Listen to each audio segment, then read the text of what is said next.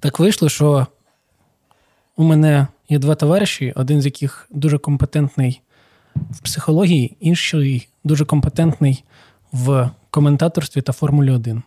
Я думаю, було б прикольно зібрати двох компетентних людей і запитати у людини, яка коментатор, має бути неупередженою, а чи реально у нього виходить залишатися об'єктивним та безпристрасним під час того, як ти коментуєш. Хто твій улюблений гонщик? Зараз я маю привітати компетентну людину. Улюблений гонщик. Хто? мене немає улюбленого гонщика. Чорт, не вийшло. Він бреше. Він Ну, бреше. насправді є, Ні, звісно, бреше. Ну, у всіх є улюблений гонщик. В нього Когось терпіла вчора був Норріс. народження.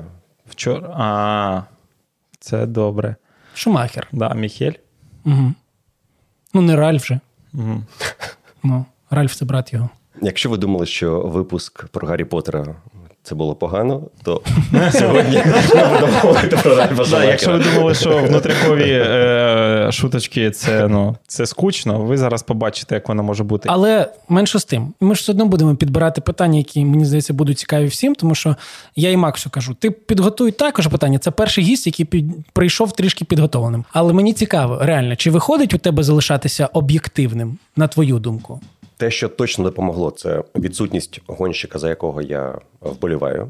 Це мені не допомагало, коли я починав, коли Міхель ще виступав його останній рік за Феррарі. Але потім я думаю так: в мене завжди є такі а, ситуативні фаворити в конкретному гран-прі або в ситуації, але вони ніколи не розтягуються на весь сезон, і це точно те, що я намагаюся контролювати, якщо десь відчуваю, що можливо це з'являється і може проявитися в коментарі, тому що це зайве. Ну, Людина, яка коментує, вона не має бути упередженою. А упередженість це не дуже добре. А якщо ти маєш улюбленого гонщика, ти будеш упередженим. Женя колись коментував гру Роми, е, взагалі неупереджена людина. Максимально, Коли коментатор максимально е, об'єктивний. коментує матч збірної України, він має бути упередженим. Правильно? Тому в таких ситуаціях це нормально. Ну, я хотів тебе запитати, Спартак. Насправді, як тобі здається, чи можливо, щоб людина залишалася неупередженою, якщо вона захоплюється якимось видом спорту? Наприклад, як е, Макс Формулою 1, і він ну там більше ніж половину свого життя. Коментує вже фактично Формулу 1. Я просто задумувався, тому що Макс час від часу каже: Ні, у мене зараз немає улюбленого гонщика, мені набагато простіше. Але я собі уявляю, що от те, що ти сказав, як мінімум, в якихось конкретних епізодах ти все одно будеш знаходити собі. Ну чи людський мозок може отак абстрагуватися? Але я подумав, якщо він абстрагується, значить тобі буде нецікаво взагалі сприймати те, що відбувається. Проблема в тому, що е, людина, яка коментує, вона занурена в процес аналізу та синтезу інформації, а значить, використовує функцію свідомості, тобто відсіювання непотрібного і фокус на потрібному. В такому сенсі е, людина не може відкинути такі параметри, як особистість, особистісні характеристики. І вона не може бути неупередженою. Тобто 100% кожна людина, яка коментує, вона буде упереджена доти, доки буде сфокусована хоч на якомусь подразнику і буде якось його коментувати. Це неможливо повністю від нього відсторонити. Ну, тупо нереально. Ти можеш зробити все, що від тебе залежить, але все одно якесь підпорогове сприйняття буде у тебе. Ну, я поясню приклад. Допустимо, ти безпристрасний, і ти бачиш, що хтось там когось обганяє. І Да, робить в мене є оцінка ситуації. Да, ти Да, оцінюєш це ситуацію, моя упередженість і цього. все одно ти оцінюєш, він обганяє чесно Безумовно. чи нечесно.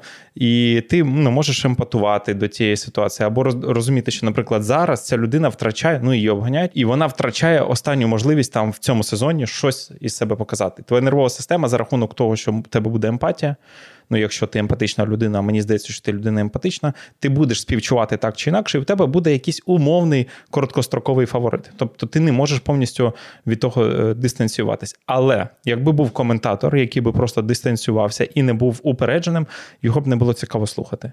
Я вчора такого слухав. Е, Манчестер Юнайтед грав вчора. Угу. Був неупереджений коментатор. Так, і я просто прийшов до того висновку, що якщо дійсно людина буде максимально незацікавлена, то і я, як глядач, не буду зацікавлений в цьому. Тому от е, мені здається, глядачі будуть дивитися цей випуск, тому що я в ньому дуже зацікавлений. Правда, просто- я тут не коментатор. Хоча Уяви собі, що максимально неупередженим буде комп'ютер. Уяви, що комп'ютер буде повністю транслювати всі дії, які на трасі будуть е, Google Voice. Ну так, да, Google Voice. Ну, навіть якщо не Google Voice, навіть якщо просто гарним е, голосом, але там е, монотонним, неупередженим. Це буде просто нецікаво. Я теж думаю, що людина має бути в моменті, вона може бути упередженою uh-huh. і має бути емоційною. І вона має таким чином заряджати того, хто дивиться на те, що це те, що відбувається, воно має значення. Але через те, що є сезон, це, мабуть, те, що вирівнює. Протягом сезону я можу отримувати коментарі, що в цій гонці я вболівав за Ферстапена, а в цій за Хемілтона, а в цій за Феррарі. Ну як я можу вболівати за одну команду, якщо кожного разу це різна? Очевидно, що щось змінюється. Змінюється від ситуації, яка відбувається в трансляції. За рахунок чого це може бути?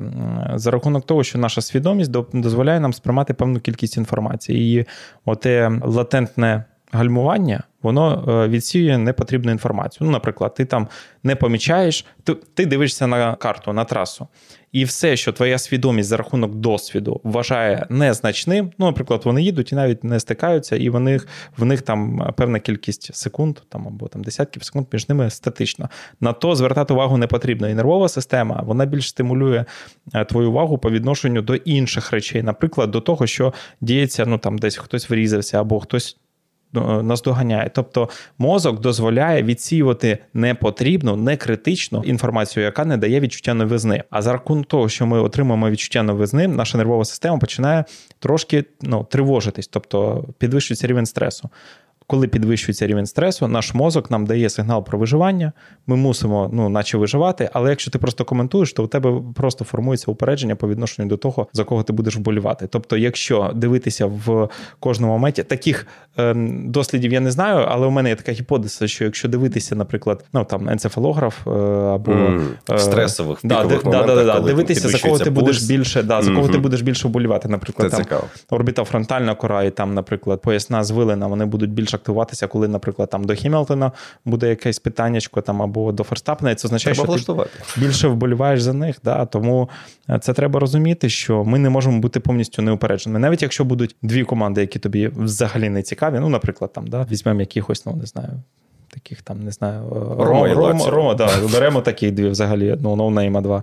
І вони там, наприклад, б'ються, як два алкаш, алкаша за гаражами. Наче все одно, але ж все одно цікаво. В якийсь момент один, ну там трошки сильніше ударив, і того похитнуло. І ти такий, так, так, так, хлопчик, давай, тримайся, ти можеш. І той такий хватається за бутилку і б'є того бутилкою. І знаєш, це так, ну, Я ти думаю, будеш постійно болювати.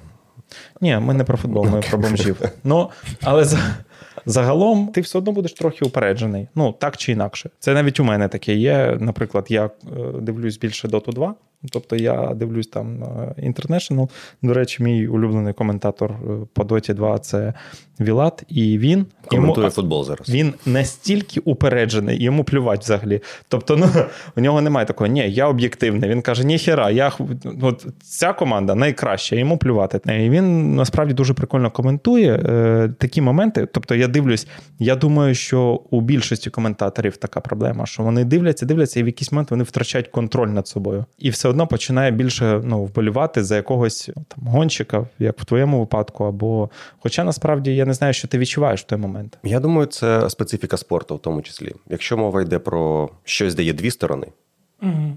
де є суперники один на один, теніс, футбол, угу. простіше опинитися в ситуації, коли ти схильний когось підтримати. Угу. Коли в тебе 20 гонщиків і тебе є боротьба за перше місце, але вона не часто буває прямо такою боротьбою. Так, а іноді це там декілька змагаються за перше місце. Це трошки розпилює увагу, і це мені здається створює можливості для того, щоб уникнути цієї пастки, бути упередженим. До когось одного. До когось одного. Але я розумію, про що говорить Спартак. Безумовно, якісь моменти, особливо конкретні ситуації, вони можуть сприяти тому, що ти їх оцінюєш. Через призму там якогось свого досвіду, ти розумієш, що напевно це має бути ось так оцінено, ти про це говориш, і далі це впливає на те, як ти далі розвиваєш ситуацію, якщо це стосується того ж гонщика, про якого ти вже говорив. Угу. І це може потягнути з собою там певну упередженість. Е, якщо ми вже про це говоримо, в конкретних умовах трансляції. До речі, е, класна штука щодо фокусу уваги, це мені здається та відповідь, яку треба постійно давати, коли запитують про миттєвий переклад радіо або е, частіше інтерв'ю після фінішу.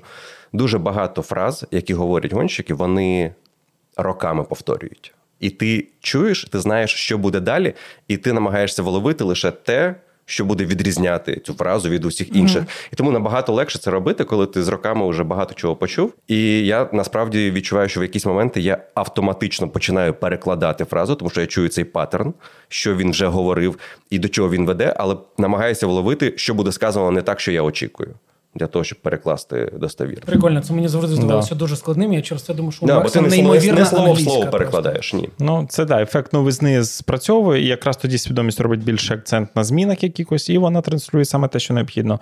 А все інше, як він каже, воно паттернами працює. Да, мозок просто економить сили.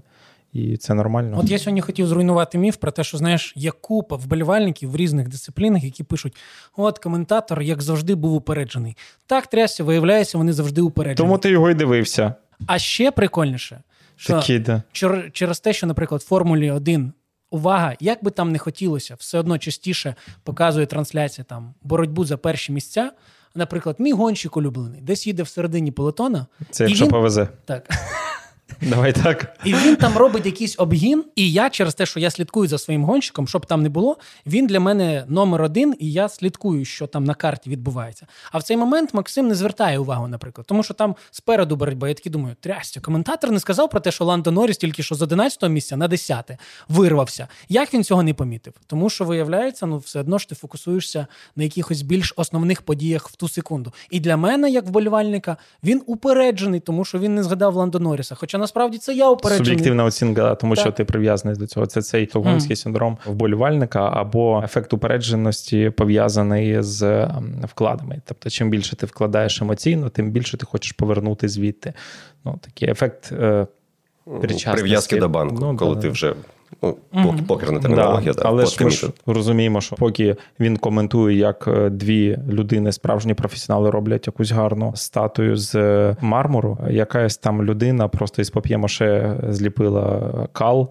І приносить. І я на 10-му місці. Це сучасне мистецтво. Називається. Це сучасне мистецтво. Я розумію. Ми мож, можемо ми сказати, що ти вболіваєш.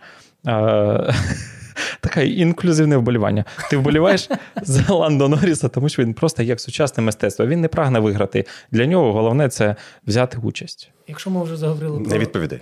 про Ландо Норріса, я і не хотів відповідати. Я розумію, що він просто кидається. У мене нехай е, пап'ємаше, яке зробив Ландо Норріс, він у мене не мікінув тільки що. Я зараз сиджу у футболці Ландо Норріса, і штука в тому, що насправді це не його футболка, просто ну логотип Ландо Норріса. От, е, Насправді спорт і психологія дуже взаємопов'язані речі. Дуже, да. Неймовірно. І я думав в'їхати з якогось іншого прикладу, але раз ти так наголошуєш, то я розповім історію Ландо Норріса. Він кілька років тому зізнався в тому, що в перші свої роки виступу Формулі 1 в нього був синдром самозванця. Він, взагалі, людина, яка транслює саме це і популяризує роботу над своїм психічним здоров'ям і психологічним. От. І він розповідав, що в перші роки на будь-що він реагував дуже емоційно і нібито над всім жартував. Тобто в будь-яких різних ситуаціях по радіо там міг якусь пісеньку заспівати, на інтерв'ю щось видати. Дуже часто в, е, сам над собою жартував, коли там в якомусь гран-прі зійшов, наприклад, він сам мемчики про себе там робив. І всі його почали сприймати як блін, який кльовий чувак вміє над собою жартувати.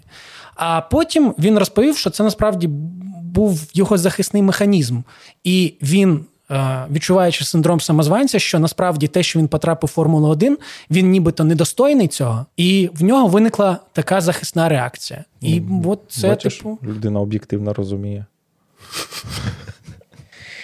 За це йому дяка велика. От. Ну, Головне зрозуміти, до речі, да. Він слухай, я вважаю, що він заслуговує бути в Формулі 1 хоча б за те, що він ну, розуміє, що ну, він молодець. Головне бути об'єктивним. Про синдром самозванця хотів тебе запитати. Да. О, тобто може бути така захисна реакція, як все переводити в гумор і тому подібне. Може бути насправді будь-яка реакція. Ми знаємо, що є компенсаторні механізми, які пов'язані з гумором, з агресією, з насиллям, з униканням. Тобто людина може робити будь-що. І деякі люди за рахунок гіперкомпенсації можуть відмовлятися. Зараз я так підвожу, за рахунок гіперкомпенсації або якихось там, наприклад, нарцисичних характеристик, будучи трохи нарцисичними, але при тому цьому, будучи все одно ну, з відчуттям цього самозванця, вони можуть настільки сильно гіперкомпенсувати, що можуть відмовлятися від нормальних інтерв'ю, від участі від е, в якихось соціальних активностях. Вони можуть просто безкінечно займатися чимось одним. Тобто, все життя кинути на те.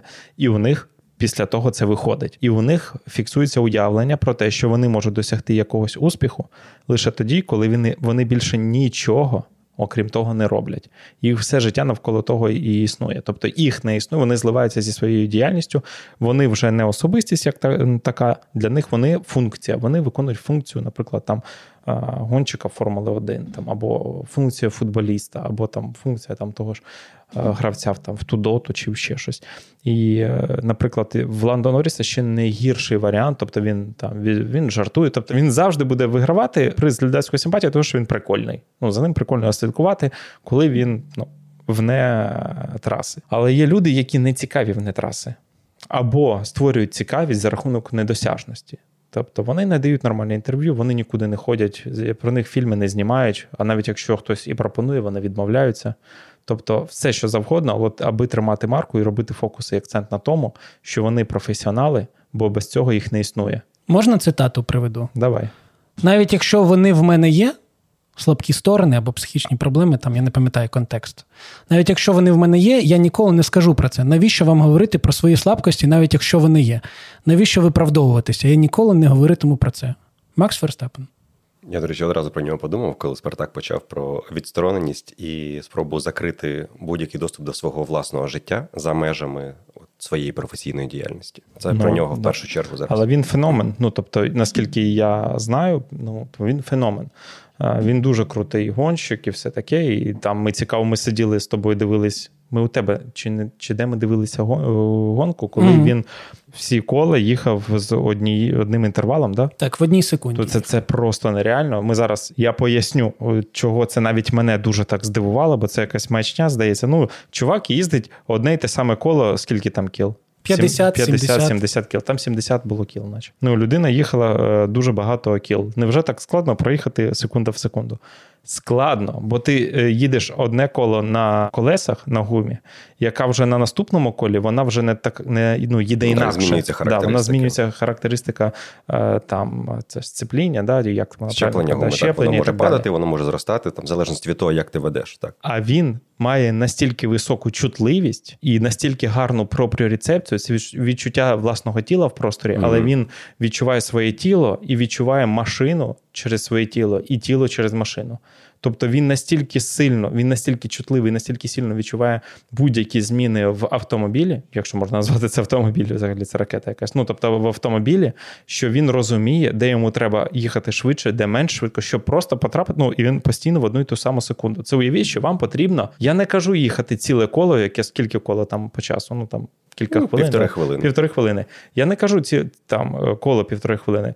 Уявіть собі, що вам треба відкрити кришечку і закрити кришечку 70 разів в, е, з однією а, швидкістю, щоб секунда в секунду.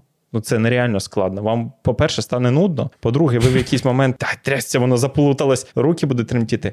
А це людина, яка ну керує автомобілем, який їде дуже мать його швидко. Коротше, ну це талант. Це реально і талант, ну вроджені е, параметри, і е, набуті якісь навички специфічні. Але те, що от ти казав, що він дистанціюється, це може бути прояв якого? Можливо, не те, що прям розладу, але відхилення. якого це Ну, слухай, ми не можемо про те сказати, бо я його взагалі не знаю. Але можна так пальцем в небо там кілька е, уявити собі кілька якихось факторів, в яких він дуже може бути крутим. Наприклад, він може мати. Певну специфіку пов'язану з дистанціюванням, наприклад, люди з шизоїдними параметрами.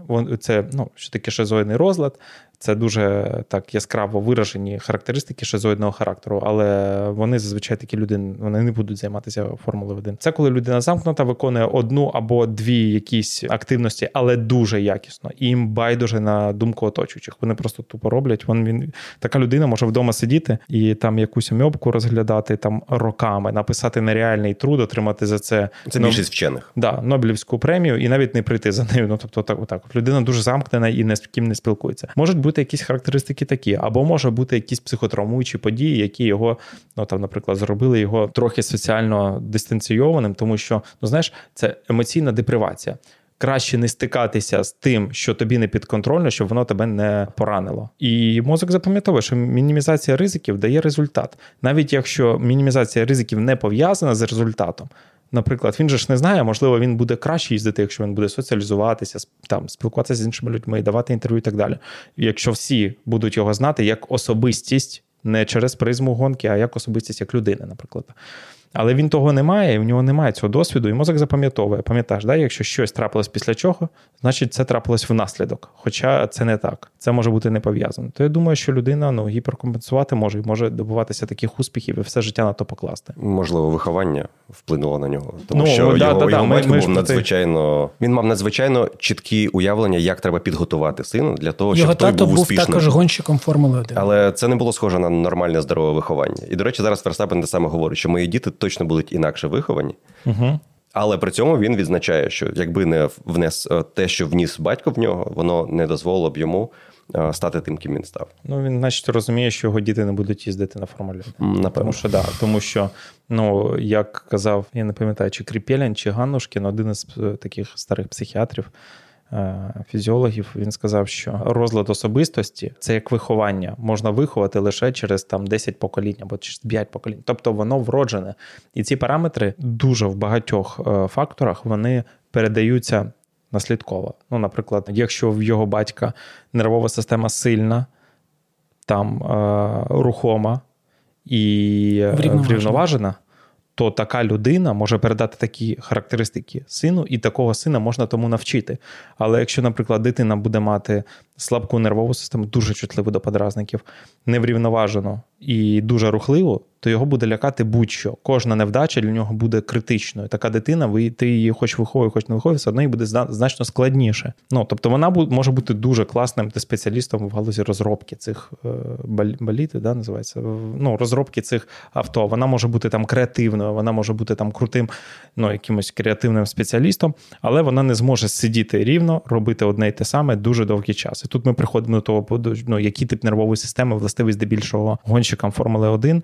І пам'ятаєте, ви маєте пам'ятати, можливо, хтось з вас дивився. У нас був Сергій Данілов, е, нейробіолог. Він мені розповідав і наводив багато прикладів класних про вивчення нейробіології та типів нервової системи у гонщиків, у е, стрілків і біотланістів і так далі. І виходить, що гонщики, всі, хто в Формулі 1, всі, хто мають ну, найвищі показники, вони мають сильно рухому врівноважну нервову систему. Тобто вони можуть витримувати великий тиск навантажень, вони не втрачають фокус уваги, можуть довго робити одне і те саме, що їм потрібно, але при тому дуже швидко перемикати свою увагу при необхідності. Суть там того експерименту полягала в тому, що він намагається пояснити, що не кожен може бути тим, ким захоче. Ну тобто є вроджені параметри. Ну, якщо в тебе там дуже рухома і чутлива нервова система, ти можеш просто ну дуже сильно велику кількість зусиль і часу е, витратити на розвиток того, але ти будеш їхати 10 або 11. Ну, якщо в тебе немає вроджених параметрів, або там 20, да, якщо там 20, ти завжди, не дивлячись на те, що будеш витрачати більшу кількість зусиль нервова система не дозволить не дозволить тобі той бар'єр перетнути. Тобто ти завжди будеш більш чутливий. І тому ну, не всі можуть бути вченими, не всі можуть бути, наприклад, коміками, не всі можуть бути коментаторами, не всі можуть там займатися певними речами, не всі можуть бути гонщиками, снайперами і так далі. Тобто, ну, наприклад, для військових це взагалі зрозуміло, що якщо в людини непосідюча людина, то ти її не змусиш бути снайпером, бо вона буде непосидюча, і її увага буде постійно розсіюватися. І е, цей нейроінтерфейс допомагає зрозуміти, як працює працює мозок у людей, в яких різна, ну, різний тип нервової системи. Айтрекінг дозволяє зрозуміти, що, наприклад, гонщик. Може дивитися на певний подразник, і йому скажуть відводити очі лише тоді, коли ви бачите, що цей приціл уходить вправо. Вам треба уводити не за ним, а навпаки. І він єдиний, хто може це нормально зробити, не втрачаючи контакт. Інша людина буде слідкувати за цим прицілом, і вона буде йти від нього, але постійно повертатися до прицілу і дивитися так. Гонщик зможе це зробити так. Ну, це як мені пояснював Сергій Данілов, як працює це взагалі мозок. Да, Тобто ці 20 людей, найкращих в світі гонщиків, вони ними народилися, і так сталося. Що їм ну, повезло вчитися. Наприклад, хтось є там Формула 2, я знаю, да? це трошки менше по статусу. Деякі люди дуже працьовиті, але не талановиті. Тобто вроджених параметрів у них таких немає, які вони змогли розвинути. Вони залишились там. Да, Вони теж дуже круті, вони там працювали над собою, але ну, вони не будуть стояти там з тим же Ландо Норрісом, тим же там Ферстаменом, не зможуть, тому що нервова система не дасть. Тобто вони просто будуть завжди програвати з рахунок того, що ті будуть працювати стільки ж, але будуть більш. Е, успішними. Тому є це сито відбору, починаючи з картингу, коли багато хто хоче цим займатися, і у багатьох виходить, але все одно перемагають одиниці. Uh-huh. І Одиниці йдуть далі, об'єднуються з тими одиницями, які да. виграли в інших, і далі, далі, далі. І відсів, відсів, відсів, відсіються, да. відсіються постійно. Да. І якщо ми подивимося на них, вони ну, між собою мають певні е, риси. Джекі Стюарт, трикратний чемпіон Формули 1, був в Олімпійській збірні Британії зі стрільби. Ну, що тут можна казати? Бачиш, теж е, найкращі стрілки це люди з сильною, е, рухомою, врівноваженою нервовою системою. І, до речі, біатлоністи теж. Тут ну, ще біатлоністів один... ще кабаняче серце, перепрошую. Там ну, там дуже потрібно. Воно... Ну, якщо ти думаєш, що якщо ти їдеш зі швидкістю 300 км за годину, там серце не дуже сильно напрягається. Я так трошки думаю, так поцікавлюсь про нейробіологію, як коли людина там має дуже високу ну, швидкість, то все, що вище 200 км для серцево-судинної системи, навіть якщо ти її постійно тренуєш, це стрес дуже серйозний. І в тому числі це ну, на це впливає і там вазопресин, і адреналін, і кортизол, і так далі. Тобто велика кількість гормонів різних АКТГ, цей адренокортикотропний гормон, він впливає на випрацювання там глюкокортикоїдів і так далі. Тобто він впливає на високу кількість, е, ну, концентрацію цих гормонів, які змушують твою нервову систему працювати на на межі, постійно бути на межі. І вони, ці гонщики, вони мають якось це регулювати. Я тобі хочу сказати, що не зрозуміло, де більший тиск, постійне фізичне навантаження, або ну, хоча я не думаю, що людина, яка сидить в боліді, ну в цій в машинці Формула 1, бо не всі можливо машинці. Ну не всі можливо розуміють, що таке болід. Людина, яка там сидить, ті з вас, хто вчився е, водити авто. Тут хто керував авто, пам'ятає, що перші рази, коли ви їдете, у вас потім може бути ви дуже напружені. Вам постійно треба фокусувати свою увагу на різних подразниках. Е, дуже втомлюється нога від того, що тиснути на ці педалі потрібно. Ще й правильно тиснути, а не так, як я колись. Ну тобто, да. Уявіть собі, що ви їдете зі швидкістю. Там, Яка швидкість може бути там? Середня чи максимальна? Ну, давай середня. 250. 250? Середня. Середня. 250. Є, є трошки менше, але. Да, 250 км за годину. Деякі з вас ніколи такого не ніколи так швидко не їздили. Але уявіть, що вам треба вписатись в поворот. Я дивився на ті повороти. Там пішки складно вписуватись, ти йдеш, і трошки такі, так, так, так, секундочку, треба тут трохи повернутися. Ну, ви уявіть собі, і що ви це робите не зі своїм тілом, а своїм тілом впливаєте на якусь ну, е, доволі е, таку Машинку, гру, як ти казав. груду металу, яка не дуже тебе любить. Знаєш, вона нікого там не любить, вона може загорітися. Це улюблена моя частина, до речі, гонок. І... Ти показував Бахрейн, так, де Грожан загорівся. Йому дуже подобалось, як цього сезону Сайнс е, вистрибував з боліду, який горить. Його і зараз це Це дуже смішно було. Ну, так, Ні, це погано, звісно. Але ну, тобто... Але тобі подобається, коли воно горить. Да, Я люблю, коли не горить. Нравится. Ну, я ж кажу, що це дуже складно. Тут тут буває на велосипеді їдеш, не можеш вписатися в поворот. Ну, там, або... А тут е, висока швидкість, я хочу сказати, що тіло дуже напружене. Ну, Ти там як струна, ти там не сидиш отак. от, там Ти як струна. Да, ти постійна концентрація. Тому е, незрозуміло, де, до речі, серце і нервова система більше навантажується. Я думаю, що ну, у стрілків трохи менше, звісно, бо динаміка менша. Ну, динаміка руху. Але у Біатлоністи, Біатлоністи і гонщики, формули. мені здаються, плюс-мінус там. Да. Ну, от, наприклад, про фізичні навантаження цього року от, е, дебютував одну гонку, заміняв Вільямс і Девріс. І він він не зміг вилізти в кінці. Він в кінці гонки не зміг сам вилізти з боліда, тому що у нього була настільки велика кріпатура. Відмовили плечі, тому що навантаження дуже серйозно на шию. І як би ти не готувався, ти найкраще прокачуєш ті м'язи безпосередньо в гоночному боліді, ну, коли ти на трасі, тому що є ось ці перевантаження. І він реально не міг підняти руки за гонку. Уявіть собі. І це ну це просто, а ти наче просто чавиш педалі, знаєш? Ну, типу. На педалі, до речі, теж давлять зі швидкі е, з вагою в 140-170 кілограмів. Ну, да. Зусилля має бути. Кайф, мені дуже цікаво слухати просто. Знаєш, типу, якісь нюанси Формули 1, про які я не думав з такої точки зору. взагалі. До речі, про айтрекінг було класне відео. Знімали камерою е, і намагалися проаналізувати, куди дивиться гонщик. Коли рухається трасою, і насправді в нього є точка фокусу. Це завжди апекс повороту, куди він намагається увійти. Але щойно він визначився, він далі просто. Ніби як хаотично, але насправді дуже послідовно перевіряє все, що йому треба знати. Що по маршалах, чи є прапори, що по супернику він подивився дзеркало. І в нього очі ніколи не знаходяться На в одному. да. Так. При тому, що він розуміє периферію, він знає, де він знаходиться, куди він направляється, але очі постійно рухомі. Велика кількість обробки інформації, уяви собі. Що мене більше всього здивувало, це те, що Форстапен їхав кілька кіл, ну майже весь весь. е, всю Ну там тому- на одному комплекті 40 Да. він десь приїхав. Да. З одним і тим самим, як правильно інтервал, чи як це правильно? Ну, коротше, ти ж там фізик. ну, Ну, в нього була дуже стабільна дельта результати. Він був в, в одному часі, але я потім, до речі, про це в телеграм-каналі писав, що це не було унікально для тільки Ферстапена. Було декілька гонщиків, які проїхали так само. Просто у них це не було 1 27 1 27 2 У нього у них було 28 9 29 1 Тобто діапазон той самий. Ну, да. вони потрапляли в 2-3 десяті, але вони теж їхали дуже стабільний відрізок. Це те, що в принципі гонщики вміють. Це характеризує їх, да, як ну, у них дуже ну, врівноважена нервова система, дуже така статична. Ти, Але при тому, знову ж таки, ще з прикольних речей, які пов'язані з Формулою 1, наскільки у них доведено все до автоматизму, тобто вони всі ці речі роблять, але нібито у них цей процес вони переводять в е, симпатична парасимпатична система. Це у нас та, яка автоматична, це у нас ти маєш на увазі імпліцитна є- імпліцитна, імпліцитна всередині, експліцитна, так, імпліцитна. От в них стає це імпліцитним наученням, тому що, наприклад, Серхіо Перес е, в Мехіко перед тим, як е, була гонка, показували, як він йому закрили очі і кажуть: зараз ззаду твоє коло тогорішнє показували, здається, тогорішнє. І ти просто з кермом стоїш, ззаду плазма велика. І він стоїть отак з кермом.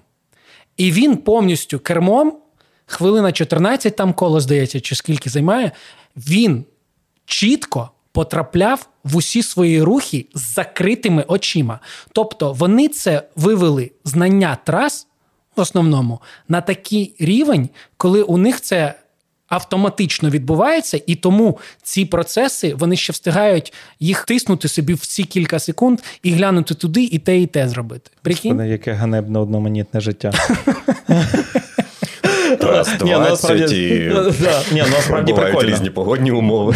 Ні, ну реально прикольно. Ну, уяви, що людина запам'ятовує такі речі, це ну, неймовірно насправді. Ну і це другий номер Red Bull. Це навіть не Макс Ферстапен, а Серхіо Перес. Хоча ми пам'ятаємо, що вони всі супер-пупер. І е, ця фраза, що спорт великих досягнень це спорт е, великих егоїстів. І нарцисів, можливо, навіть. От ми зараз поговорили про те, що до Формули 1 дісталося 20 людей, які все своє життя там підліткове вигравали. щось. Ну і, і Женя просто не захотів. Так, я замість себе Ланда Норріса туди Да, він відправив. каже, хай це йде. І вони, нібито 20 егоїстів, потрапляють в суперлігу егоїстів. І в цей момент хтось з егоїстів розуміє, що він навіть не другий і не третій, а двадцятий. І мені цікаво у, у тебе дізнатися, типу, будучи от реально таким впевненим в собі, тому що невпевнені туди не потрапляють.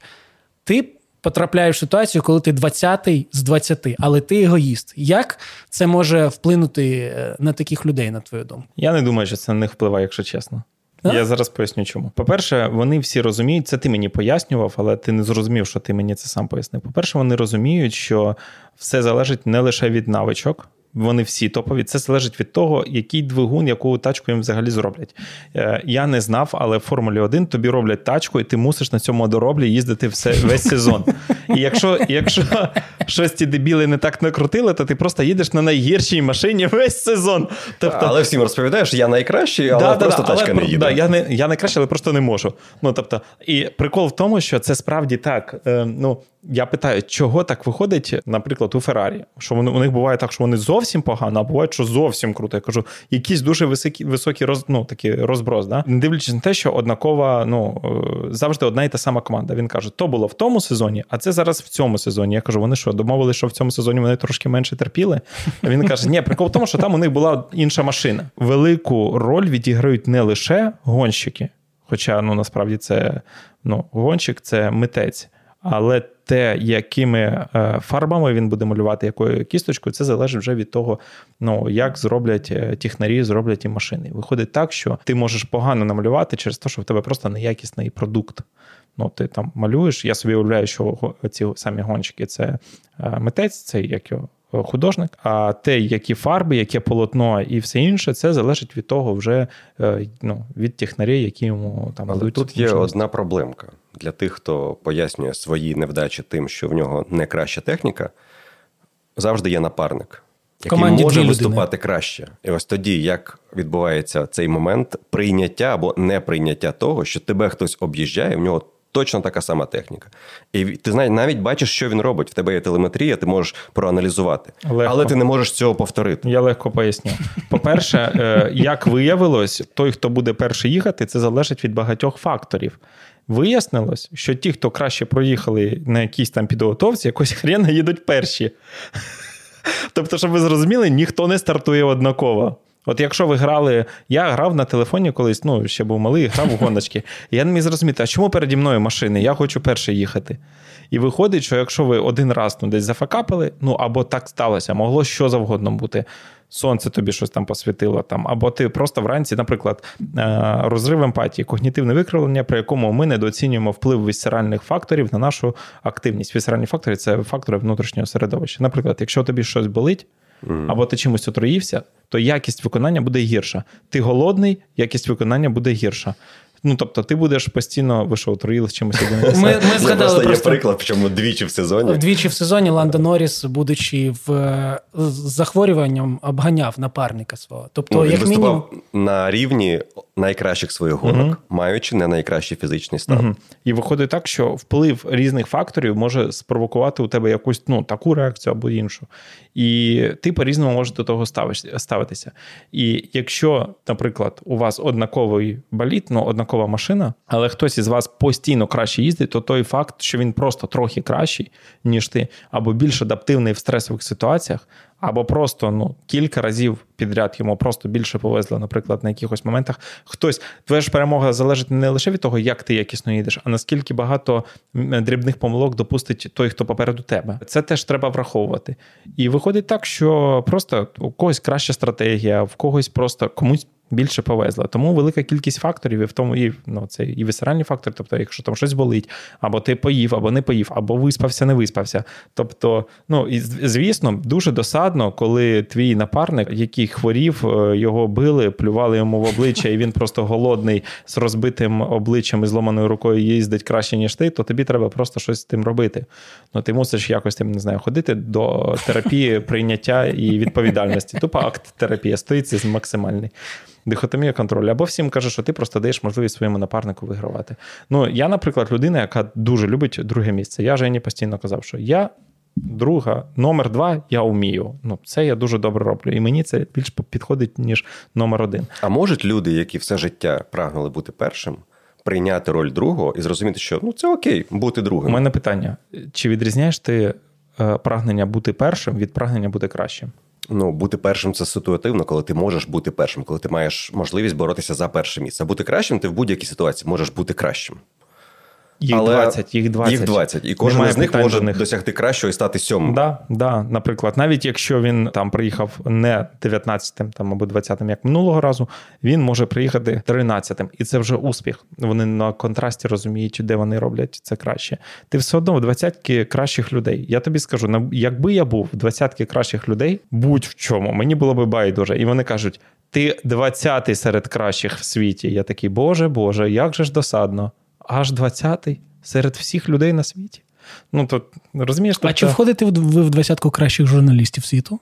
Запитуєш ти у цього журналіста. Да, він каже: ну, давайте наступне питання. Розумієш, тому переможців не судять. Це така моя позиція насправді. Це неофіційна позиція подкастерапії, це моя позиція. Переможців не судять. Е, ну, Якщо робиш класно, всім подобається, і ти, наприклад, навіть ти приїжджаєш там 20-м, ну, без тебе не може взагалі бути Формули 1 тоді. Тобто ти створюєш конкуренцію так чи інакше. Але ну, я не знаю, чи є такі, хто постійно завжди їдуть 20-м або 19-м. Бо я дивився остання чи передостання гонка, яку ми з тобою дивилися разом. Жені мене підсадив на цю маячню. Значить, ми дивилися дивилися, там чувак, який їхав 20-й, потім 19-й, потім знову 20-й, в нього просто зламалась машина. І я розумію, що в нього все щось не так. Пороблено.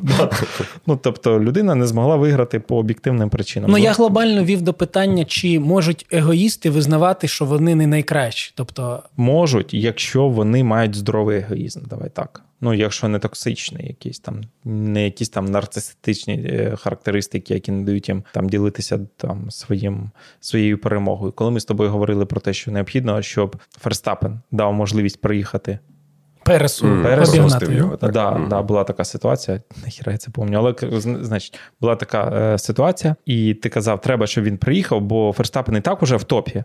А тому було б корисно, і вся б команда якось там від... виграла. І Ферстапен сказав, що я зараз чпокну, а потім розповім, чому. Він розповів, чому? Ну, команді розповів, нам ні. Ні, ну команда сказала, ні, він оправдався, все нормально. Так. Сказала, що все нормально, він так, правильно сказала, що все нормально. Ну, сказала, що вони зрозуміли його позицію, вони її прийняли. У Red Bull просто утилітарізм. Вони розуміють, що Ферстапен ну, для них про набагато краще. егоїзм, от дуже яскраві приклади. Ферстапен це не здоровий егоїзм, угу. тому що він ніколи не визнає, що він не найкращий завжди, якщо щось буде не так і він не буде найкращим, будуть причини, чому це так. Не перший. Мені здається, не перший, не, не перший. Не перший, да. не перший. Але здоровий егоїзм – це Рікардо, який. Ну, очевидно, після двох важких сезонів Маклар... Макларен визнав, що так, я не можу бути кращим за Ландо. Ландо молодець, мені даю треба йому... перепочити.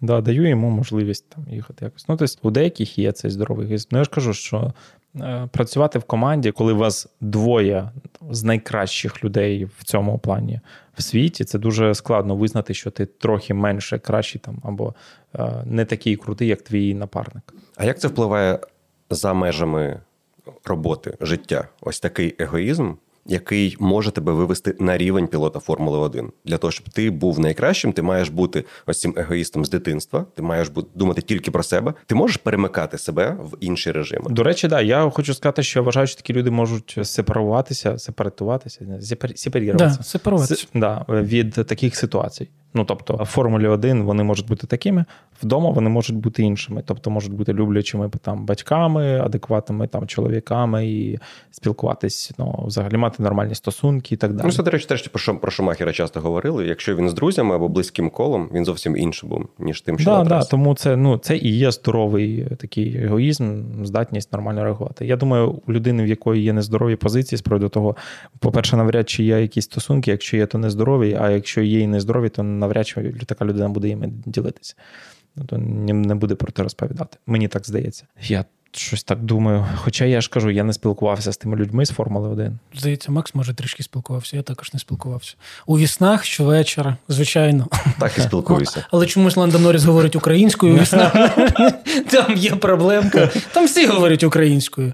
Немає такого. Я ще е, хотів е, з статистики, що я нарив що 80% помилок у спорті це були канадські дослідження. Вони досліджували Олімпійські ігри, але я думаю, це можна розповсюджувати. розповсюджувати. 80 помилок у спорті найвищого рівня не технічного, а психологічного характеру. Да, да. Фактично, коли ми доходимо до межі, коли у тебе є найкраще взуття, найкраще все інше, все зводиться до того, хто більше отут е, може розбиратися зі своїми проблемами, і вони виділили чотири категорії, що об'єднувало неуспішних атлетів на Олімпійських іграх. Uh-huh недостатнє або збиткове збудження. Я таки думаю, А що значить, в чому різниця? Я зараз поясню. Да, От, Давай можемо одразу з цього, чи я можу чотири прочитати параметри? Давай по по етапу. Рівень Давай по кожному. Mm-hmm. По етапу. Дивись, е, є таке поняття, як е, предстартовий стан. Предстартовий стан він характеризується е, рівнем збудження, тобто рівнем підготовки нервової системи до виконання певної дії. Якщо людина не готова, тобто недостатній рівень збудження, людина буде не настільки активна, скільки потрібно. Якщо надмірний рівень збудження, нервова система буде занадто мобілізована, вона буде втрачати ефективність. Я не пам'ятаю, чи ти мені розповідав цей приклад, чи Іра, помічниця, розповідала про двох тенісісток, е, дівчата такі ем, в Англії. Сестри, да, да, темношкілі. Да, Сирена і... Да. Uh-huh. Значить, і у них був якийсь турнір. Це це фільм. Я не знаю просто, як воно в житті було так чи ні. І в них був фільм, чи це документальний фільм. Це фільм про їхнє життя. Король да. Річард називався. Да. Uh-huh. І в общем, там в чому суть була? Що коли вони е, мали грати один проти одної, одна з них сказала: Мені треба до вбиральні і пішла в вбиральню надовго. Але по камерам вона якось отримала доступ до камер. Вона дивилась, як поводить її сестра. Її сестра була спочатку ну, готова. І після того, ну, в якісь там вона хвилин 15-20 була, наче вбиральні. І як тільки вона побачила, що сестра сіла, вона вийшла. Вона вийшла і пішла грати. Надмірний рівень збудження, тобто надмірна мобілізація, приводить до того, що ти швидко вигоряєш.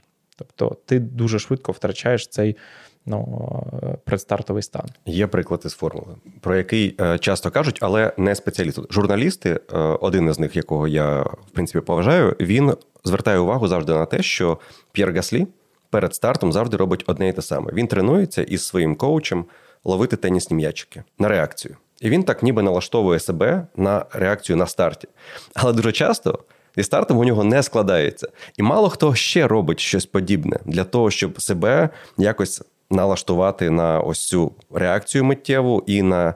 Ну, ідея в тому, що ти маєш бути в потоці, ти маєш відчувати ситуацію навколо себе і намагатися собі спрогнозувати, що має статися. Ти маєш реагувати на події.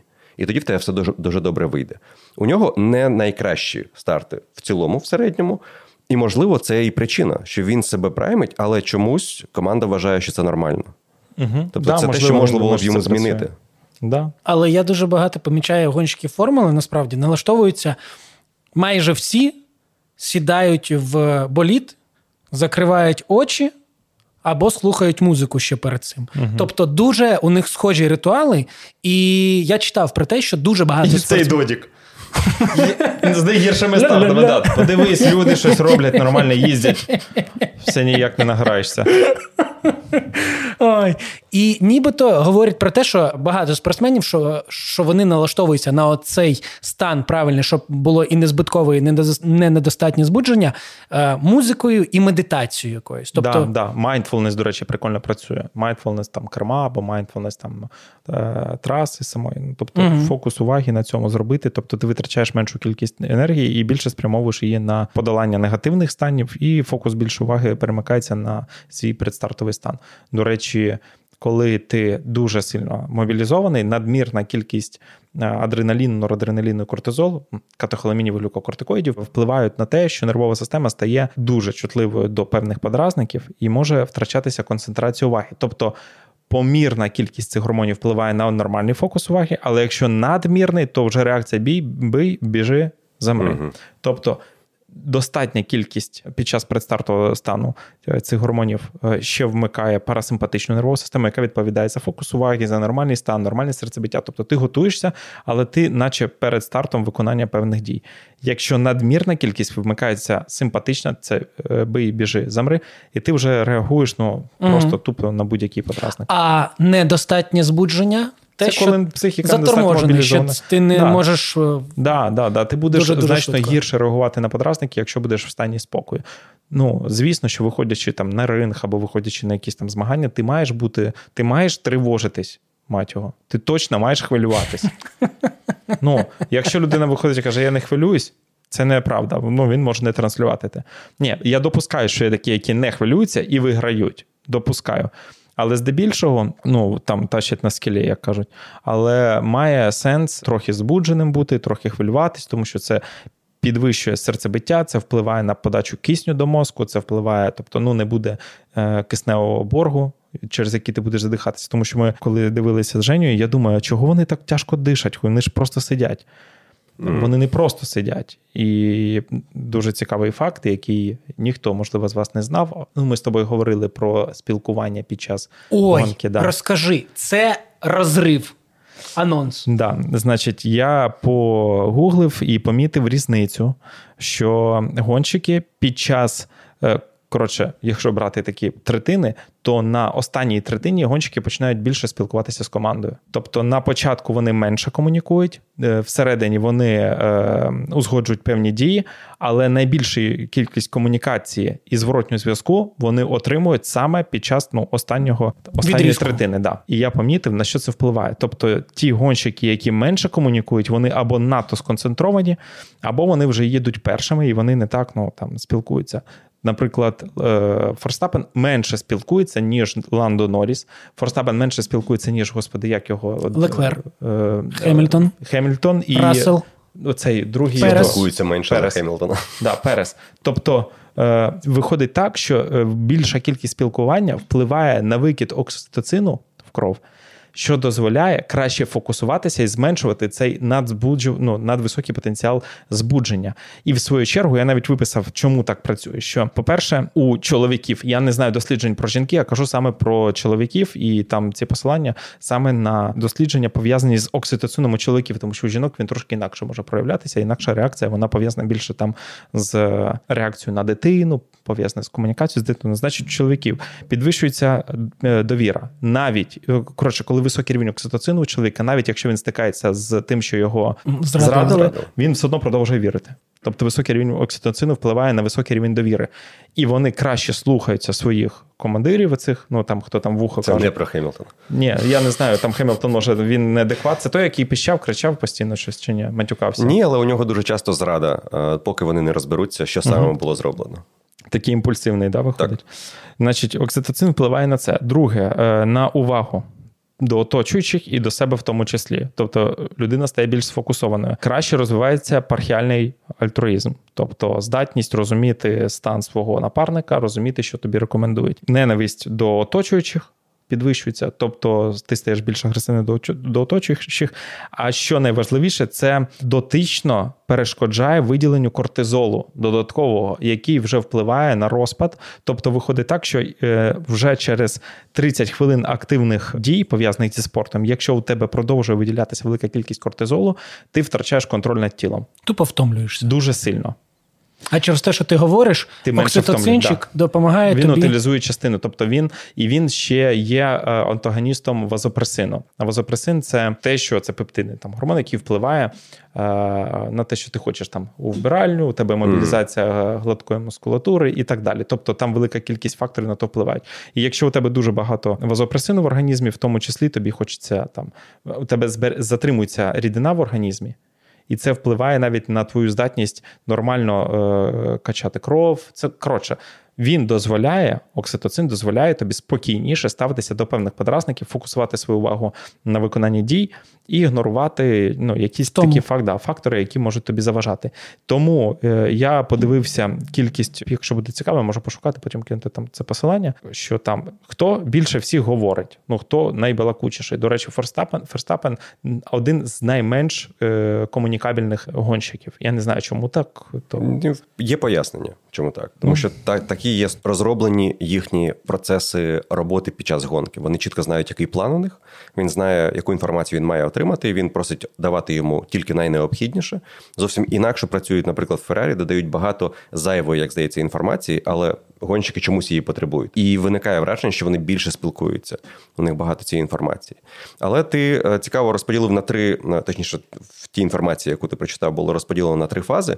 Е, остання фаза, вона ж там, де ти ще в останній момент щось можеш змінити. uh Тобто, це, напевно, впливає на спроби гонщика завдяки додатковій інформації вплинути на свій результат. Перша фаза найбільш розписана. Ти знаєш, що в тебе буде до твого підстопу, uh і ти, ти виконуєш, тому що ви все пропрацьовували з командою наперед. Але найбільш невизначена фаза, якраз всередині, ось ця друга, де мені здається, дуже потрібна чітка комунікація, але не зайва. Тому що гонщик має високий рівень концентрації якраз от в цій середній фазі. І починає вигоряти вже той момент потихоньку. Ну, прикольно, до речі. І я ось не думав раніше, що я взагалі не думав, що вони спілкуються, не думав, що спілкуються так багато, але бачиш, ну, статистика каже, що вони мають ну, здебільшого комунікацію там в останній ну, ну, в останній третині. Мені цікаво, що вони взагалі самі про те думають. Ми не знаємо. У нас тільки мене е, у мене лише здогадки. Тобто, чи корисно це їм, чи не корисно. Але факт залишається фактом, і на це дуже цікаво дивитися через призму, знаєш, когнітивних навичок, хто з них менше допускає помилок, хто з них допускає більше емоційних помилок, чи проявляється якась агресія і так далі. Але зазвичай вони, ну. Більшість з них за рахунок специфіки нервової системи вони більш спокійно стикаються з якимись труднощами. Але мені подобалася реакція одного, коли загорілась машина, він виліз. Ну, сенс. Да, і пнув її чи кинув щось, я не пам'ятаю. Він хотів, щоб не відкотилося назад, там не було що підкласти, тому він намагався її втримати. Ну, його а, напарник там кіло. кілька разів, коли ну, е, потрапляв в аварії, ну тобто сам навіть сходив фактично е, Леклер. Він кілька разів собі цього сезону дозволяв так «но!» дуже сильно і тому подібне покричати. От. Хоча це ці радіообміни це також одна із частин Формули 1, за яку її люблять. Знаєш, там не так багато видовищності. Ну, весь час іде під час гонки. Там Це вис... це дозволяє відчути, що це на цю подію впливає людський фактор. Угу. Що люди живі цим займаються, і емоції це велика значна складова. От ми розібрали перше, що об'єднало неуспішних атлетів, недостатнє або збиткове збудження. Другим, мені здається, дуже схожим нестача концентрації. В принципі, ми фактично і пояснили. З надмірним збудженням пов'язано. що Якщо дуже високий потенціал збудження, то людина втрачає концентрацію. А, Третій фактор нереальні або негативні думки. Угу. Ну, нереалістичні стандарти в тому числі теж, але ми знаємо, що негативізм впливає на когнітивні навички. Люди з депресивними станами. Один з факторів, який пов'язаний з депресивним станом, це негативні думки, які впливають на емоційний стан. Ми знаємо, що передує емоціям думка. Спочатку думка, потім емоція. Емоція емоція впливає на дії. Ми вже з тобою в одному з випусків про те говорили, навіть цілу техніку я розповів. Mm. І виходить так, що якщо в тебе думка, типа там я в мене нічого не вийде, або там знову щось не так, то це впливає на когнітивні навички через емоції, тому що негативні емоції вони впливають на твою здатність фокусувати е, свою увагу на потрібних подразниках. Ну от Рікардо, який знаєш, типу кілька результатів да, мав. В тебе накопичується цей негативний досвід, і ти вже таки очікуєш, що щось буде не так. І через це у тебе і не виходить вибратися з цієї ями ще більше. Але при цьому напевно працює і навпаки, коли в тебе є успішні результати один за іншим, вони, вони тебе тільки підігрівають, що наступний теж ти маєш очікувати успіху. Угу. І це ніби як спрощує життя. Ні? Ну не в тому випадку, коли в тебе з якихось причин не вдалося виграти, тоді тебе це може дуже сильно демотивувати. Більше ніж того, в кого були невдалі Я результати. Я думаю, якщо Ферстапен, наприклад, е, програє, то це така буде демотивація. Він так обідеться на це все. Ну він не обіжається. цей прикол. Знаєш, Але я він хотів, що того він не програє.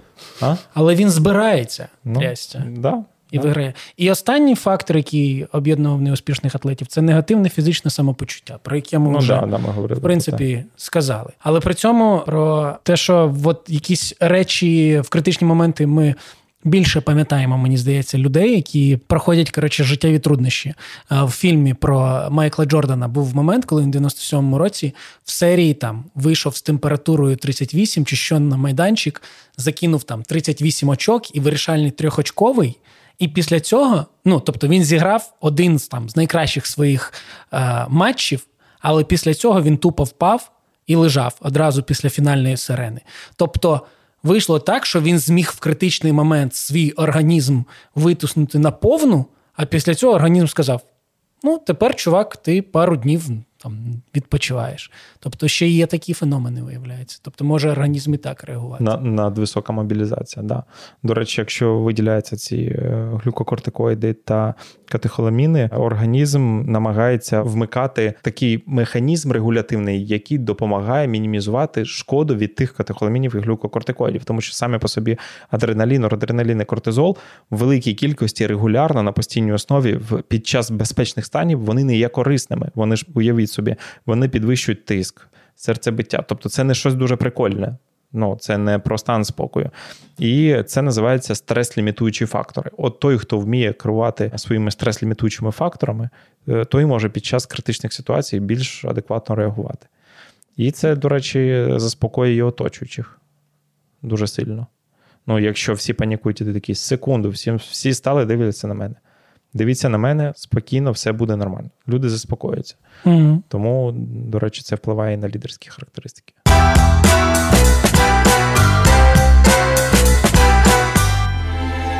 Є тема, яка мене е, однією з першої цікавила, коли ти мене покликав в гості на подкаст. Як такі люди, як е, гонщики, що завжди ставлять перед собою цю найвищу ціль, які все життя чогось досягали, дійшли до цього рівня, як вони переживають невдачі, такі як ми бачили у П'єра Гаслі, який прийшов в команду Red Bull і там провалився, і його відправили в команду, з якої він прийшов, тобто як відправили в другу лігу. Була схожа історія з Албаном, який провів там сезон з командою. Його відправили взагалі в запасні. Хоча тобі дають цей аванс довіри, і ти його не виправдовуєш за різних обставин. Як ці люди потім можуть повернути собі віру в те, що окей, це була невдача, яку ми можемо пережити. Це робота з психологом обов'язково, чи це можна зробити, чи це якось організм може компенсувати? Я думаю, залежить, ну як то кажуть, it depends. Ну, залежить від е, характерологічних особливостей людини, і досвіду, і виховання, і і багато Чим іншого. більше досвіду, в тебе тобі буде простіше таку ситуацію. Да, але ще розуміння того, на якому ти місці знаходишся. Знаєш, коли тобі кажуть, там дивись, там ми тебе беремо в кращу лігу, але це авансом, це демотивує вже на старті. Майже всіх беруть авансом. Ну, ну Нікого не беруть так, що Ферстапена теж взяли авансом. Так, його, його перевели із команди ну, яка була середняком, він там непогано їхав, але йому дали аванс виступати за найкращу команду. Одну Ні, це було в Формулі 1 вже. Так, Формулі 1 а, вже. Але так. ж він вже прийшов в топи. А ти кажеш про що? Але у них завжди є розподілення. Ти ніби в топах, але ти поки не в топ-команді, ти не в топах. Uh-huh. Там Рассел за Вільямс виступав, uh-huh. він знав, що він буде 17-тим, 18-тим, але, але щойно Мерседес. я опинусь в Мерседес, я буду їхати швидше. І окрім, прикинь, він їде в останній команді. Зараз його забирають в Мерседес, він проводить сезон, і Мерседес такий, е, давай ти назад, от туди в Вільямс. Да, от в такій ситуації це може, мені здається, навіть зламати гонщика. Як е, потенційного успішного спортсмена. Я думаю, потенційно успішних спортсменів там 20 штук. І треба з цим теж рахуватися. Ну, давай так, їх називати 18,5, тому що там є е, люди, у яких, у яких дуже багато грошей, і вони спонсори команд. І це е, сини спонсорів команд. А якими вони зазвичай їдуть? Ну, зазвичай в нижній частині. Ну, Вони теж вміють. Там Строл, але, строл але вміє їздити, вміють. але так, це не дуже високий рівень. От. Але їх нібито їм додають це кліше, що вони пов'язані якось. ну, Вони потрапили в Формулу 1 тільки завдяки грошам батька і тому подібне. У мене ще була цікава штука, про яку я подумав. Перед цим сезоном, майже вважаю, 6 сезонів підряд, там з перервою на один сезон, вигравав Льюіс Гемілтон. Він вигравав дуже багато чемпіонств підряд.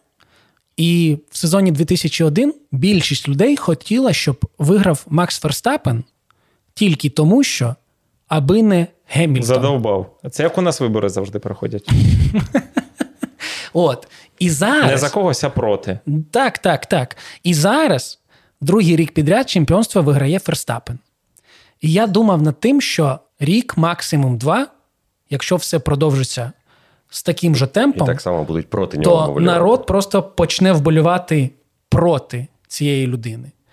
І ну, я себе на цій думці вже зловив. Ну, він от в цьому сезоні вже я не хотів, щоб він вигравав. От, е, В мене не було такого величезного бажання. Але Та ти і до цього не дуже любив. Давай так. Ну, я там взагалі одну людину люблю. І коли Максим дві години трансляції не говорить весь час про Ланда Норріса. Я... Ти розумієш, зараз ти мене заряджаєш на те, щоб я був упередженим і говорив про Ланда так, Норріса так. в наступному сезоні. Да, Запраймити мене. Да, Праймінг. Ефект. От, і... А ти спеціально на морально-вольових жодного разу.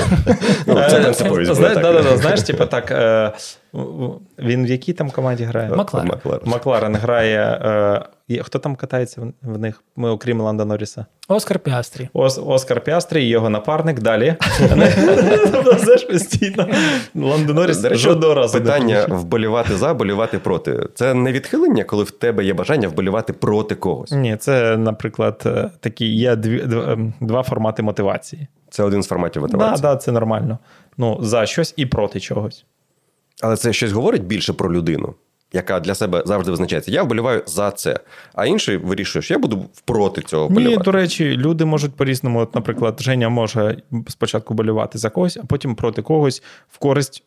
Ну, а чи може свого. Женя це зробити? Тобто, якщо в нього є спочатку бажання, в як мені це бачиться, це позитивна енергія і негативна енергія. Позитивна це дати можливість е, бажати комусь успіху, а негативна енергія це бажати комусь програти. Тобто, коли ти вболіваєш проти різниці, когось, ти бажаєш програти. Різниці насправді ніякої. Але різниці ніякої немає. Тому що мотивація одна і та сама, по суті. Ну, тобто, якщо хтось програє, то значить ти залишаєшся правий. Якщо хтось виграє, ти бажання теж отримати результат. Да, підкріплення, да, позитивне. Але можна спрогнозувати, якщо Ферстапен виграє ще там два чемпіонства підряд, то почнуть проти нього вболівати. Можна. Я думаю, можна, але я не впевнений. Ну він доволі сильно виділяється. Ну він дуже дивний. Давай так, він тупо дивна людина. Але все одно є люди, які проти нього вже зараз. Є ті, ну завжди є набір вболівальників, які мають бажання підтримати одного, іншого, третього, тому їх так багато. Варіантів, за кого можна вболівати. Але 20. 20. Ну, 10 плюс 10. Більше так. Але при цьому люди завжди знаходять можливість Е, вболівати про того, хто виграє, і називати тих, хто вболіває за них, глорі хантерами, тому що це ніби як ти сам себе підживлюєш тим, що інші успіхи привласнюєш собі, О, і тим знаю, підвищуєш да. свою е, самооцінку. За цим столом Глорі Хантера, я тобі скажу. Не Глорі Холл. Я почув, що заржав наш оператор, і заржав заржав е- Падзигун, і все. А ти що? Ну, Дірка, я зрозумів. Глорі Дірка. Ага, а Хол. Ну, хол, дірка, да, а Глорі е, це.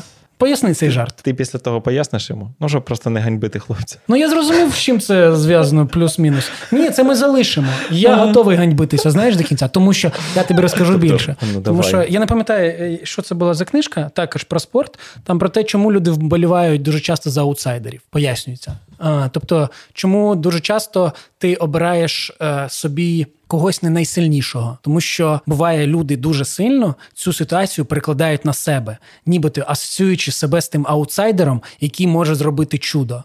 Аніж, типу, ти асоціюєш себе з кимось прямо супер-пупер крутим. Ти перекладаєш швидше, ось він, ця звичайна людина. Був було колись дослідження про те, за кого будуть люди вболівати. Там, грубо кажучи, показували карту Ізраїля і мусульманських країн, які навколо них знаходяться, і за кого ви будете вболівати. І більшість вибирали Ізраїль, тому що він здавався маленьким всередині, і навколо, знаєш, там всі, нібито цей Ізраїль е, ущемляють. А потім показували ну, іншій групі Ізраїль і Палестину. І маленьку Палестину. І всі обирали, ну, більшість обирала Палестину, просто тому що ну, така маленька. І нібито це так притаманно людям вболівати за не найсильніших, але ти чогось одразу вибрав Ферстапена. Ну, я рівень емпатії. Я, я тобі хочу сказати, що її Україну одразу вибрав. Я бачу, що Україна дає по зубам Росії. І бачиш, не працює ця історія. В тебе не було вибору. Цій ситуації не було. Ну, бачиш? Да, То ти ще вибирав, знаєш, отак до тебе можна зараз. А, Ні, ну де, і деякі люди більше роблять акцент ну, там, на інших країнах. Кажуть, що треба там їхати звідси, тут немає майбутнього. А я навпаки, я вважаю, що майбутнє саме за Україною і саме за українцями. Тому тут якраз ні. Ну, дивитись, як е, здавалось би, маленька Україна. Е, дуже сильно аж пальцями, так знаєш, за щоку напіхує цій Росії, так трохи продавлює, бо ну, воно все в рот не поміщається. Знаєш, великий український прутень. І що зробити? Давиться Росія, давиться. Угу, угу. Добре. Ну, і Ферстапен так робить. А мене є питання про пресинг, тому що всі вони постійно знаходяться в цьому стані, коли ти змагаєшся, і у тебе є емоційна зарядженість на результат, але ти розумієш, що в разі твоєї помилки той, хто позаду випередить тебе. І деякі під пресингом набагато успішніше за інших. Чи вроджена це вада, чи є щось, що дозволяє прокачати цей рівень стресостійкості, коли над. Мені чомусь пригадався Федер, причому двічі в Канаді, коли одного разу він на останньому колі пропустив Їхав першим, пропустив і програв гонку. І другий раз, коли він там Хемілтона пропустив, теж і через штраф програв гонку. Здавалося, він виграв чотири титули, але в таких стресових ситуаціях, в яких він не часто був насправді, коли вигравав титули, він вигравав дуже часто там із запасом, знаходячись попереду. Але в стресовій ситуації він проявляв себе слабшим. Чи можливо це змінювати, і чи є це чимось, що прямо в тебе зашито з народження, і ти з цим йдеш до стресостійкість здебільшого насправді вроджений параметр, але є параметри, які ми можемо розвивати. Резилієнтність це вміння долати перешкоди, вміння долати труднощі і адаптуватися до них. Це можна долати, але для цього ти маєш ставити якісь короткі цілі мішені. Ну, тобто, ціль мішень, і ти, наприклад, я хочу навчитися в складних умовах виконувати певні дії. Ти починаєш їх виконувати постійно. Спочатку не дуже виходить, після того краще, краще і краще. Проблема в тому, що таких ситуацій в них, ну я не знаю, чи взагалі вони можуть це тренувати. Тому ти справа, що вони не завжди виникають. Да, да. І через те е, я думаю, що комусь пощастило більше, і хтось одразу має більший такий поріг комусь пощастило менше. А до речі, в аналогічній е, ситуації, але в віртуальному світі, коли ти займаєшся кіберспортом, якимось е, перегонами онлайн. Е, про Ферстапена так говорять, про Норріса так говорять. У них великий досвід ось цього онлайн-ком'юніті, де ти так само змагаєшся, так само відчуваєш цей пресинг, угу. але вони ці ситуації переживають набагато більше разів за тих, хто цим не займається. Цим можна да, прокачувати. Це, це, це, можна це можна, це можна прокачувати. Да. Для нервової системи дуже великої різниці. Тобто їм треба робити не просто симулятори на базі, а і симулятори, які симулюють ще й гонку. Да. Ти їдеш першим, тебе атакують, ти маєш втриматися на першій позиції. Або тобі там необхідно виграти, маючи. По факту гіршу машину, наприклад. Мені сподобалась така, такий приклад. В Німеччині є таке коло, таке як циліндр, висотою там, в 3-4 метри. Ти приходиш, і це бігова дорожка, така бігова доріжка. Ти приходиш, ти береш спеціальний е, такий пасок, угу. вдягаєш, пікаєш, там вводиш свої дані і починаєш бігти. Ти пробігаєш, там, наприклад, коло або два, або три кола фіксуються твої дані. Через декілька днів ти знову приходиш, знову береш пасок, вводиш свої ж дані, почнеш бігти. А на екрані біжиш ти. Тобто ти змагаєшся зі своєю тінню. Угу. Да. І мені здається, якщо є можливість так тренувати, то можна тренувати так, тому що, по-перше, ти не демотивуєшся за рахунок того, що ти ну гірше за когось. Да, Ти розумієш, що якщо ти і гірше, то ти можеш повторити цей результат. Ти угу. можеш боротися сам з собою. Це може мотивувати. Але як це воно в гонщиків працює, я не знаю. Я не дуже в тому обізнаний. Я думаю, що якби вони частіше тренувалися і грали ну, в такі онлайн е, штуки, ну то це ну, мозок у них би розвинувся в тому плані, тому що мозок не дуже від відрізняє віртуальний, віртуальний і реальний. І реальний да. так. Цікаво, але ще приклад, про який ми з тобою якось трішки згадували. Наприклад, от Льюіс Гемілтон, як і Кріщан Роналду, мене асоціюються зі спортсменами, які навпаки, Алонсо, наприклад, також, які нібито, коли все проти них, коли вони якраз то в критичній ситуації з максимальним пресингом навколо, вони виступають краще. Угу. Тобто, окей, ми говоримо про те, що ну, тобто, в тебе є якась резистентність, ти можеш качати резильєнтність, але. Якщо ми говоримо, що людина, нібито, коли ніхто їй нічого не заважає, вона їде ось так. От. А коли у неї з'являються якісь дофігіща параметрів додаткових, вона нібито краще стає. Тобто е, на неї конкурентність е, конкуренція впливає нібито в плюс. Да, це більше пов'язано з тестостероном. Знову повертаючись до теми, пов'язаної з е, предстартовим станом, надмірний високий рівень конкуренції, нездорової конкуренції. Не всі мають бути конкурентами, тобто не всі люди це дуже добре переживають.